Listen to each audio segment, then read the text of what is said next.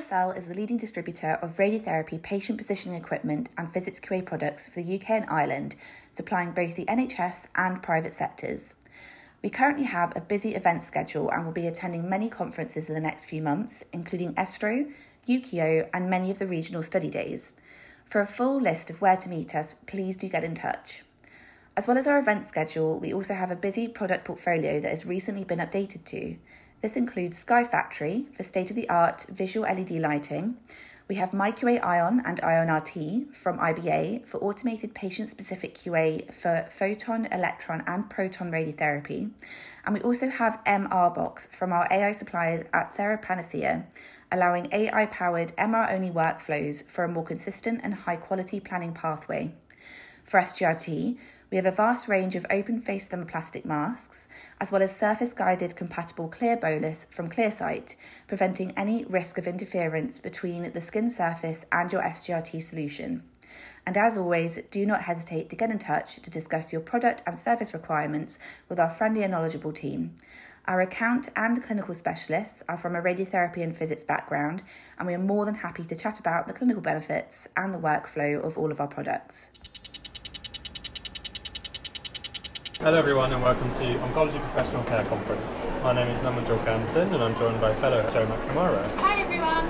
So we've got an exciting guest on for you. Do you want to introduce yourself please? Good morning everyone, my name is Errol McKellar, MBE. I'm a prostate cancer survivor and founder of the Errol McKellar Foundation. And it's my privilege and pleasure to be here this morning with two wonderful uh, organisers, if that's the right word to use. We've helped organise yes, it. yeah, they, they are so very professional, ladies and gentlemen. You, know, you, you are you're, you're listening to a very organised team, and I'm very honoured to be here to pass on any information. Oh, thank you, Errol. So the first question I have, what was your MBE for? Is that for all your services that you do? Well, do you know what? My MBE is on behalf of all of us. So it's not just me that received this MBE, it's all of us. Because when I was nominated, I said I was happy to receive the MBE, but it would be on behalf of everyone that has done fantastic work to raise the awareness of prostate cancer. You know, so I was very fortunate um, to be given the MBE by Princess Anne, but I was also privileged to have our wonderful Queen in the building at the same time. So, yeah, it's very significant, and for me, it's an honour to have received it. But it's on behalf of all of us, and including our listeners here today. So one in four black men get prostate cancer. Yeah, not good, not good. You know what? Prostate cancer affects all men, right? But you know, one in four African Caribbean men is a high number, and that, and that could be a lot worse because we're not even sure, right, um, how much more serious this problem is. You know, because we're still working on the stats. But what's important is all men need to be aware that this is a curable issue if it's treated early. So, Errol, in, you, in terms of your experience, can you tell us a little bit about how you were diagnosed with cancer and, and yeah yeah i mean my, my diagnosis is, is purely by accident uh, and when i tell my story uh, i want people to, to laugh i want them to cry but i want them to take something from the story and Yeah. my journey with prostate cancer started in the uh, end of 2010 when my wife was complaining about my snoring and before anyone answers the question, snoring has got nothing to do with prostate cancer, you know. Um, but the reason I tell that, as I said, is because nine times out of ten, I have learned that people find out that they uh, have this problem by accident when they go to the doctor for something else. Yeah. Uh, so I said to my good lady, I said, Sharon, if this bothers you that much, make an appointment with the doctor and I'll go. And Oh, she you're a did that. hero already in Oh, eyes. how you get brownie points, gentlemen. That's how you get brownie points. Do as you're told. Nagging is what I preach. How long have you been together? Oh, well, I've got to get this one right now. 25 years we've done. That's it, Right. just because you listen to it. Uh, Yeah, yeah. I, I think that's why I'm still there, actually. And you know what? She made the appointment. I went to the doctor. While I was sitting in the reception waiting to see the doctor, I picked up this leaflet, right?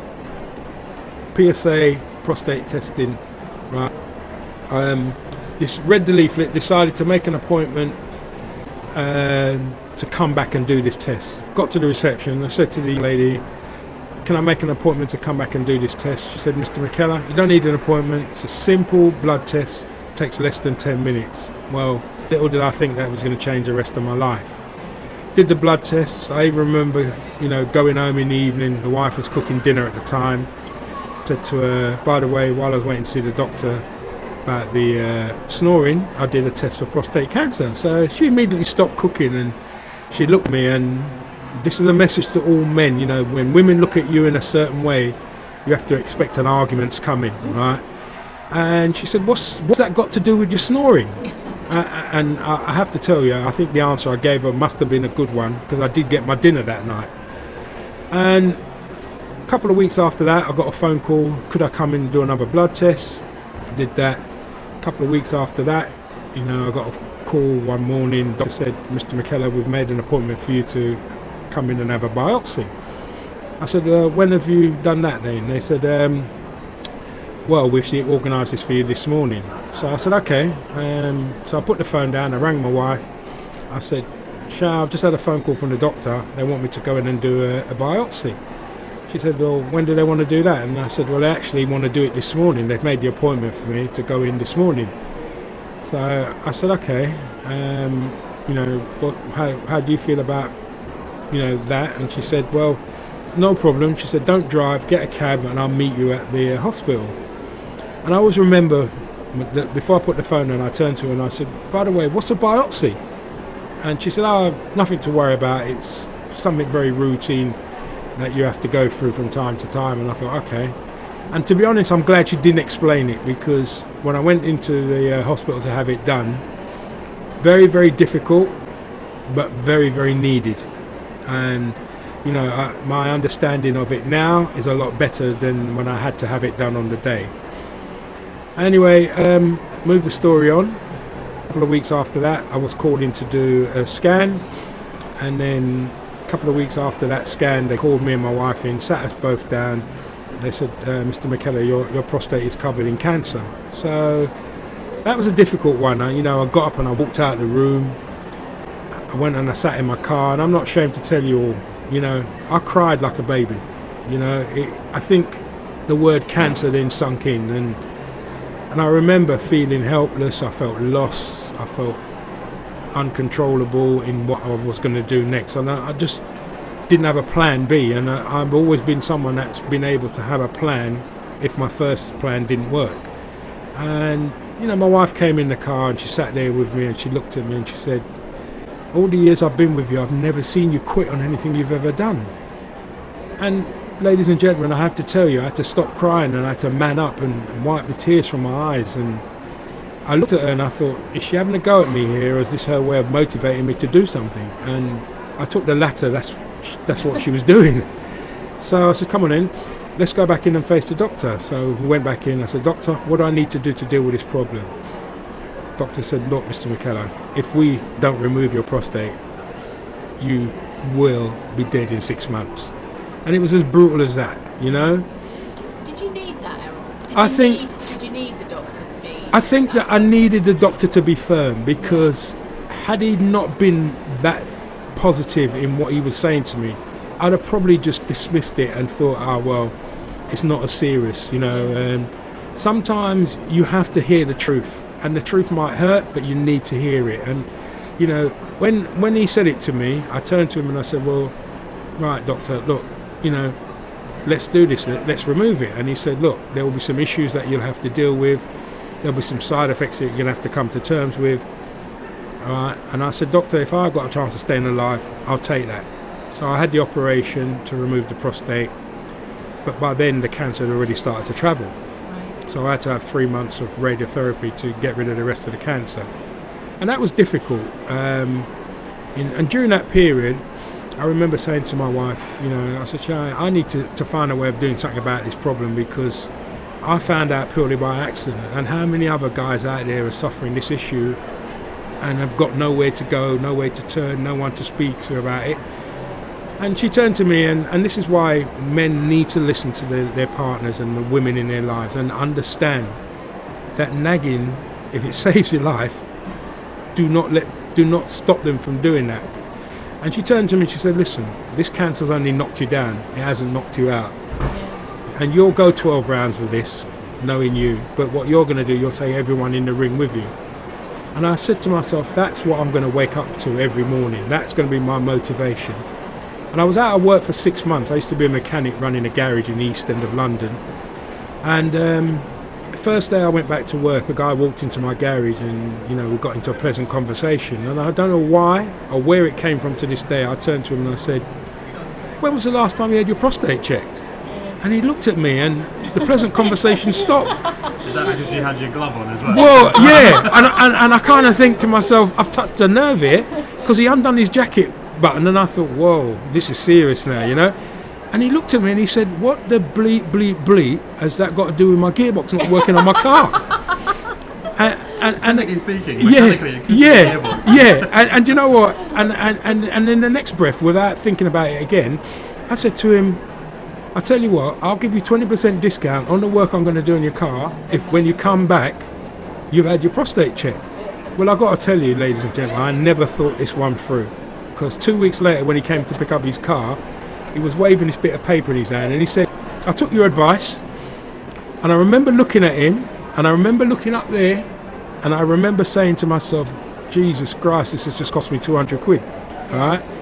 And I think he registered the look and he said, Listen, don't worry about the money. And I remember looking at him and looking up there and I said, Thank you, God. right. He said, But I think you better read this. And you know, to this day, I can still tell you word for word what was in that letter. And in that letter, it said, This gentleman had 25% cancer in his prostate. He was the first of 48 guys that walked into my little garage in the east end of London that was diagnosed with prostate cancer. Two of them, unfortunately, are no longer here. One was 42 years of age. He died of prostate cancer after taking that 20% discount. The other gentleman was 36 years of age. You know, so what's frightening for me, right, is, you know, they would not have got themselves checked Yeah. had I not offered this 20% discount. And I'm going to close by saying something that's really, really important. More women took the 20% discount than men when I was offering the 20% discount. I had husbands, guys coming in saying to me, I'm not getting any sex, I'm in the spare room, I'm having deaf and dumb dinners. I said, guys, she cares about you, that's why she wants you to go and get yourself checked, you know? And look, the numbers are what the numbers are. You know, over 52,000 men a year are diagnosed with prostate cancer. Over 11,000 men are dying of prostate cancer. That's currently one man every 45 minutes. That's 129 men per day. So by this wonderful day, we're going to lose 129 men to an illness that is, is curable if it's caught early. You know, and the stats tell you currently one in 12 Asian men are diagnosed with prostate cancer. One in eight white men are diagnosed with prostate cancer. One in four African Caribbean men are diagnosed with prostate cancer. But the truth is, cancer doesn't care about your colour, it doesn't care about your wealth, and it doesn't care about you. What it cares about is if you ignore him, he will kill you. And that is what I want people to take from this conversation. So I'm going to thank everybody for listening. Thank Please, please take on board what we're saying. Thank you. ever Thank you so much. No Thank problem. you.